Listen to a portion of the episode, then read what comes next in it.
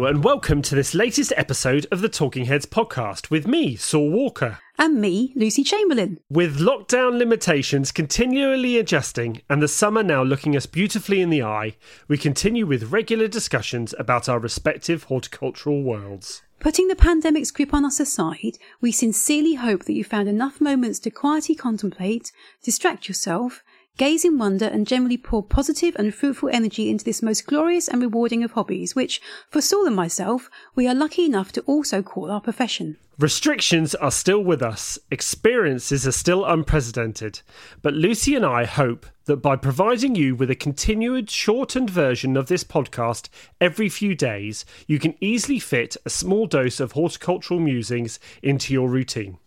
We will, of course, still bring you longer bonus episodes too, when we chat to inspirational peers on more in depth gardening topics. So fire up the kettle, get comfortable in your favourite chair, and join us now for a 20 minute escape into the busy and exciting world of the modern head gardener.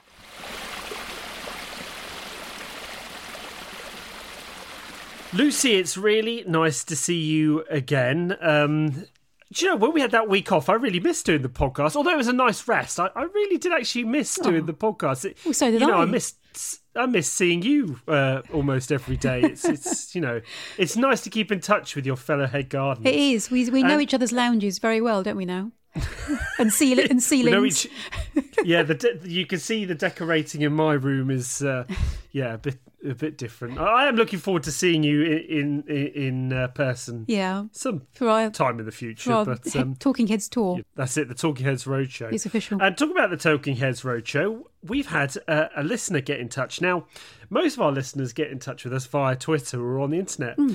This one came all the way to Stonelands to see me. Oh my goodness. Really? No, I it- yeah, it is actually someone I know. Oh. So it's not as it's it's not someone who's tracked me down to uh, stalk me at the house, but um, the local um, the treasurer for my local hardy plant society, whose name is Mike Wheeler. Hmm. Hello, Mike. Um, came in this morning to Stonelands to actually pass on uh, a collection of Epiphyllum orchid cacti. Uh, I now have 60 new varieties of orchid cactus. Oh my goodness. Well, I saw the So- pictures of them in the, in the winter and early spring when they were flowering, and you've got loads of them, haven't you? So I've got a fair amount now. So that's another collection and more room I have to find for more plants. you'll do it. that's another podcast. Uh, maybe we should get Nick on this one to give her opinion of the amount of plants that take over my house. Anyway, back to Mike. Mike uh, wanted to talk to you about his espaliered apples or- his top fruit in general. Oh, Mike, right. I'm all ears. he, he's interested in whether grass growing right up to the trunk hmm. has any detrimental effect on their fruiting and what he should really do with them. Should he take the grass away or should he keep the grass there? And I did say to him that at Stonelands, our orchard is all grassed and that's right up to the tree. And I generally have it there to keep the vigour down so that it increases the fruiting. That's what I believe is the science behind it. But I thought as we got the fruit and veg expert with the book and the the radio show and everything about fruit and veg, Wow. uh, I said I'd pass on the question from Mike uh, to you. So what do you think? Well, do you know what then? I'm going to. What, what we have at the hall and what we have at home is different to what you have at Stonelands because at, at home I have a few Espalier apples. I've got three of them and one Espalier pear, and they have got bare earth beneath them, but they're in beds that are bare earth anyhow. So that would have been um, the, the, the state of play regardless of whether there was grass there or not. The, the trees that we have at the hall that are in grass actually do have a circle of bare earth around their base, about one and a half meters diameter. And That's it means that we can mulch them with manure and we can apply things like sulfate of potash and we can irrigate that area quite freely. So um, I think if you've, say, if you've got apples that are in grass and they're struggling, then I think it would be worthwhile taking the grass away so that they can be mulched and fed and all that shenanigans and irrigated. But if they're not struggling, then they're obviously vigorous enough not to not to need um, any anything to help them with the competition. So it's as I say, I don't want to say that the way you're doing it is wrong, the way I'm doing it is right. I don't think there's with horticulture. There's never. A, I don't think there's many wrongs and rights. There's just different ways. So you're you're being guided by the plant itself in some way. Yeah. So if Mike's espaliers aren't doing so hmm. well, it might be worth taking away the grass, give them a, a good mulch, Exactly. And and he did ask me about feed, and you mentioned soft sulfate, so there's of sulfate potash. of potash, which, like you say, all, all um, fruiting plants, we we put a dusting of that on our um, around our trees in late January, early February. But but then bear in mind we're on really sandy, light soil, so we feed annually quite heavily. Anyhow, we put manure on, and uh, as the mulch, well rotted horse manure, because we've got horses on the estate, so we have an access to that. So that's got various, you know, lots of nitrogen in it, and as I say, sulfate of potash also in. Um, as I say, late January, early February. Things like um, plums and pears and cooking apples are quite hungry for nitrogen.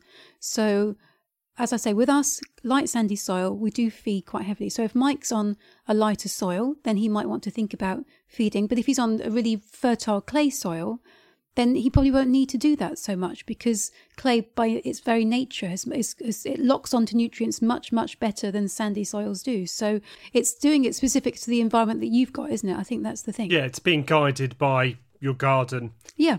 And your soil and your and your and your plants. Yeah. Yeah. Oh well, thanks for that, Lucy. I, I'm sure Mike. I, I know Mike has actually listened to every single podcast episode. Oh, Mike, uh, since you superstar. episode one, and uh, he really enjoys them. Uh, so I hope that's helped you, Mike. And um, if you want to answer, uh, ask us a question, please do. You don't have to come all the way down to Devon to to track me down at Stonelands, unless, of course, you're going to bring me lots of lovely exotics in the boot of your car. Then please, by all means, come down. But if you do want to ask us a question, please get in touch with us through the, our social media platforms.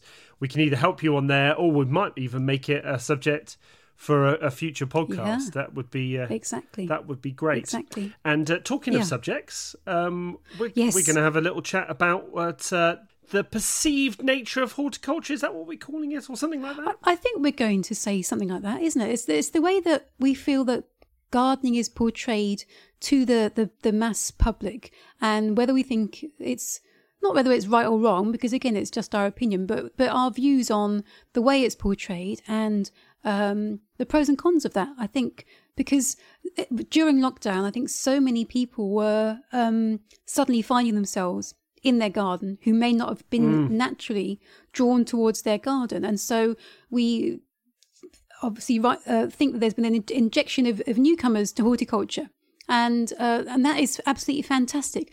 And it's it's making sure that we give these people um, and a route into horticulture was, which is accessible, but also which is going to give them uh, good results. So um, we touched on this right at the start, didn't we? That we wanted anyone who's new to horticulture coming into it to be um, really enthused by it because it is such a, a fascinating topic, and we absolutely adore it. You can tell we're so passionate about this this wonderful hobby and profession of ours. But at the same time, it's making sure that they're guided the right way, so that they're not sort of going in all, all enthusiastic and then get disillusioned and disappointed when things don't work correctly. So Yeah. it's it's sort of working out um, how how to handle that really because anyone coming into horticulture we we so want to encourage that um, and it can be daunting so it's good to make it straightforward and accessible and easy but by doing so sometimes you're maybe glossing over things that could go wrong and, and maybe you're giving people a, a false perspective of, of how things would would be um yeah so that's that's our our kind of it's, it's the fine line between those those those two extremes isn't it It's, it's it's interesting, isn't it? Because though gardening is meant to be the national hobby, I'm guessing there's not a huge number of people who are taking it to the highest degree. Most people are now and again kind of gardeners, maybe over the Easter holiday or or when a break. And and, and you're absolutely right. With the lockdown, obviously people have had a lot of time on their hands and have wanted to get involved in their garden more. I think the classic uh, example is the resurgence in Grow Your Own. Uh, that's a that really has um, been lifted over this whole period.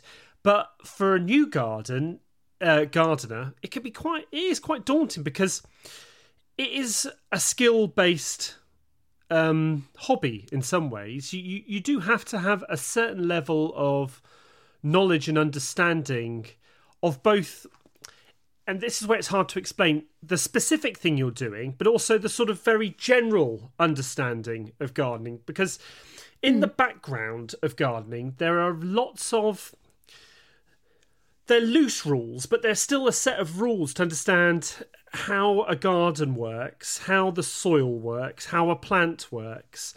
When you do your training, uh, and literally most people start with either a level two uh, RHS qualification or an NVQ level two, they take you right back to the very fundamentals of of what it means, uh, what the natural world does. So things like how things grow, um, what's happening on in your soil, uh, how does climate mm. affect things.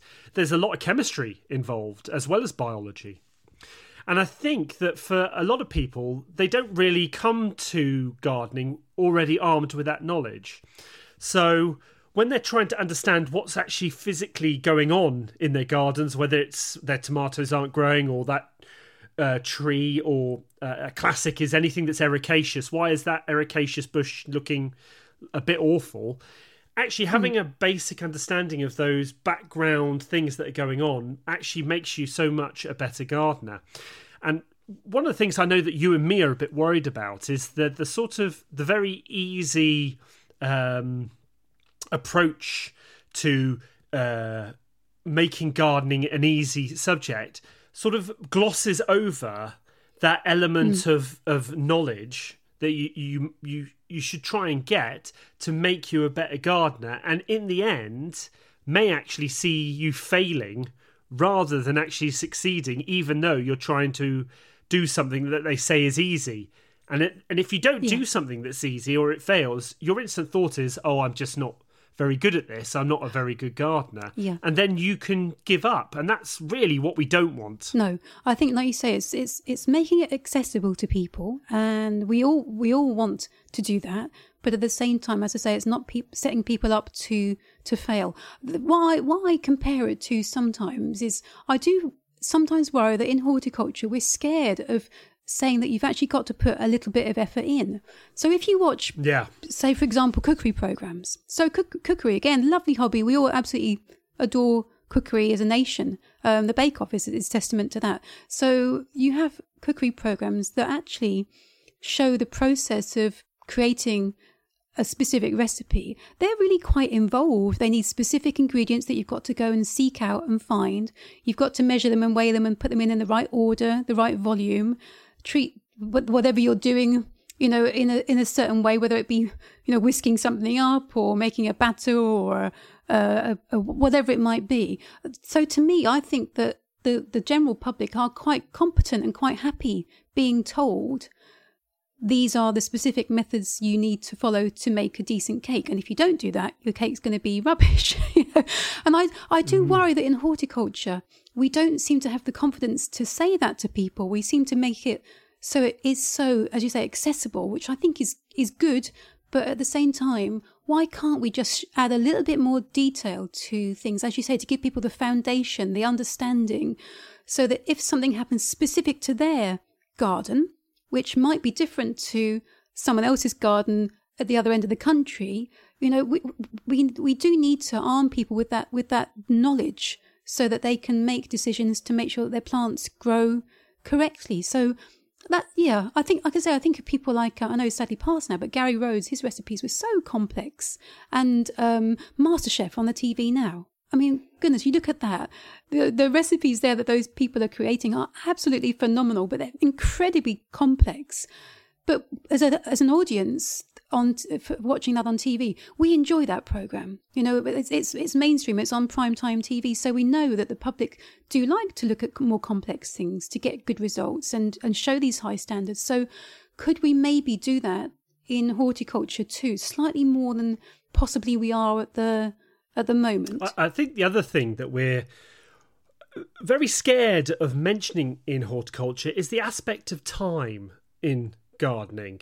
We, Mm. Everything, and I think this is a societal thing, everything has to be instant, quick, uh, do it now, it'll be ready instantly.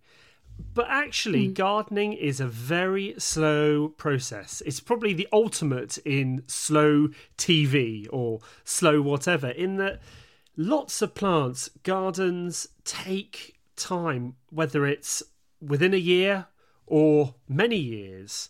And I just think we get very scared of mentioning that to people because I think we're really worried we're going to put them off. Uh, I do worry what that says about society. That if you mention that, oh, you're not going to get asparagus for three years, you know, people will stop trying to grow asparagus. Oh. That's part of the fun. That's part of the excitement. That do you know? Yeah. Whenever I whenever I write about asparagus, I almost apologise about that part. If I ever mm. put that in an article, I say, you know, so I have to sort of say, brace yourself. You've got to wait for this length of time. But but yeah, like you say, that's it, that, that's the wrong approach, isn't it? We sh- we should, you know, there's so much that's rushing by in life, and stuff, everything's so quick, and and and as much as that makes things easy and accessible, and we can have pretty much whatever we want whenever we want it. It also stresses people out. We know that the the flip side of that is that actually anxiety and stress is massively on the rise, and um, and so horticulture, by that by its very nature of having that slow pace, that you know things aren't instantaneous. They're going to take, as you say, not just weeks or months, but sometimes years to get results. Um, surely that has as you say, a place in society these days to just slow things down. Uh, a lot of people were saying in lockdown, you know, the, the, the fact that they couldn't rush around and commute and they were more, doing more working from home. I've had lots of people saying that they've enjoyed uh, much more of a balance of work and family life through this. And so we, as a, as a society, we do actually enjoy that aspect of things. But as you say, we don't seem to be able to embrace it in horticulture when we, when we convey it on media, on TV, on radio, whatever. And, and, and you're right on the media. I think they found it very hard. That's why there's no um, garden off or whatever you would call it. That sort of format of TV, which they've done for baking, they've done for sewing, they've done for pottery, they've done for all this craft. They haven't really mm. got that system for gardening because it just takes too long, I guess, for them to film a program. And I think that the the big phenomenon that's happened in at least the last decade of my life, maybe 15 years, is social media. Obviously, me and, and Lucy use our Twitter accounts quite a lot. That's how we ask you to get in contact with us. But there is a flip side to social media in that it's always portraying the best or the most visually stunning or um, people are, tr- are trying to live up to an ideal vision of what horticulture should be over these platforms. You know, I, am guilty of it occasionally. I sometimes put out the best flowers. I just put a Brugmansia post out, um, you know, and just to show you w- what I grow in some ways. But I didn't show you the uh, the couple of Brugmansias that I lost due to to rot, and maybe that's what I should do a bit more of. But we do worry that there's so. M- the other thing I should say about social media is there's just so much opinion. Everyone can access it. It's great. It's mm. it's it's egalitarian. You know, there's no one person sort of dominating, although it can skew it towards a few individuals. But that plethora of information can also mean there's a lot of inconsistencies. And I think one thing we we've noticed definitely is that. Um, a lot of people can post things on there claiming to know what they're talking about, and actually they can be giving you quite bad information. And again, if you're a beginner and you don't have that base that uh, inf- um, education on gardening, uh, you'll just take them uh, uh, at their word. Yeah, I think it's as you say, we as a society we do like things to be very pretty and um, uh, you know really appealing to our eyes, and uh, I think that's probably why for the moment for me I don't have an Instagram account because I don't have the patience to style up my photographs to look that pretty in the first place. I normally take them when I'm at mm. work mm. and I just have my phone with me and I snap something and it's it's it's I, I like to label my my tweets as authentic. I don't embellish them very much. They literally are what you can yeah. expect to see. I'm not trying to elevate it or make people get their expectations really, really high. I'm reporting on what is actually actually happening and it's you know I'm I, I trial stuff, I grow stuff and and I just show what's what my experience is of that. And that I guess, as I say, that authenticity is um, maybe what we should be uh, showing not more of, because I understand completely how you know I've, I've worked in editing gardening magazines. We always used to choose lovely photos of this and that, and really beautiful lead shots that draw you in, and it's it does get you um, inspired and excited and want to read more or, or, or learn more about the topic. But at the same time, does it for newcomers who, as I say, who who still have yet to sort of experience a few years of gardening under their belt to understand how many flowers you actually will get and when, and they're not going to all come at once. Um, is it building up hope and expectation just to get people disappointed at the end? I know, um, I don't think she'll mind me saying, but Jade, my apprentice, she's uh, a novice when it comes to fruit and veg growing. She, and we, we've had such fun this spring and summer, sh- me showing her how to do things. And she, has mm. got a property on site. She's got a big garden and she's dug up so many beds to grow veg. It's absolutely lovely. But she said to me, she said, Lucy, she said, no one told me about all these pests that are going to come along and destroy stuff. She yeah. said she she was um, very much when she first came. She was very much of the opinion of trying to be you know natural to her approach and encouraging beneficial, beneficial creatures in to to get the balance right. And I think now she sees that sometimes that that doesn't work. If you have a pest ex- population explosion, which happens in all manner of scenarios, sometimes it doesn't just sort itself out. You do have to intervene, and I think um, that's real. You know, she she can, and I'm teaching her the ways to combat these pests to prevent them happening in the first place, or if you do have to control them, ways to control them that we are environmentally responsible. So I'm hoping that's giving her a really nice foundation in horticulture and um, yeah, fingers and toes crossed, she'll be around in horticulture for many decades to come. Yeah, I, I, think it is our responsibility as professional gardeners, definitely, to make sure that the information that's being given out is like you say, real and authentic. Um, because mm. for for us, we want new people to come into into the sector. I I, I know the, the the whole hobby is dominated mostly by amateurs, but from a professional point of view, we definitely want people who are coming in who want to learn those things uh, and make themselves better gardeners. So I really do hope that the future of encouraging this sort of new audience that we have does hint with a dose of realism and hopefully discussing some of those topics we've talked to now. But I will say to anyone who's thinking of taking up gardening, just just do it and and and be open, soak it up like a sponge. That's what I say to my apprentice. Take all the information in and then practically apply it. And then if you fail, that's more information. Soak it in. If you succeed, yeah. more information, soak it in. And then it all sort of coalesces to make you a much better gardener in the long run. So that concludes today's podcast. We hope you've enjoyed listening and would love any feedback or reviews you feel compelled to give us via your preferred podcast provider or social media platform. Life in the garden and out of it continually evolves for all of us.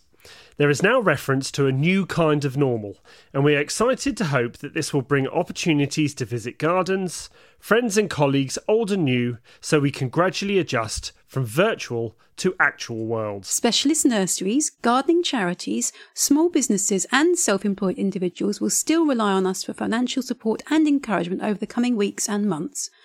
We hope everyone in this profession is digging deep and finding ways to flourish. We are continually thinking of you all. Until the next episode of Talking Heads, goodbye! goodbye!